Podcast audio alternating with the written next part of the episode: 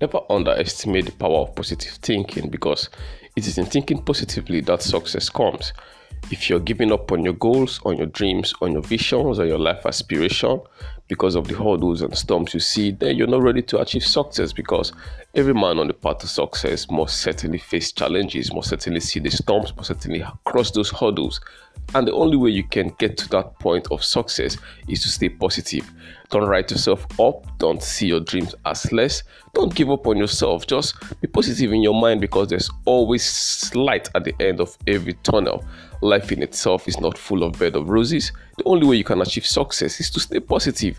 So this morning, this week, this year, in all you do, stay positive, think positively, act positively, and remember that success comes when you stay positive. My name is Eva Rex in Vincent. I am the king of African podcasting, and this is Ecom Connect. Have a blessed week.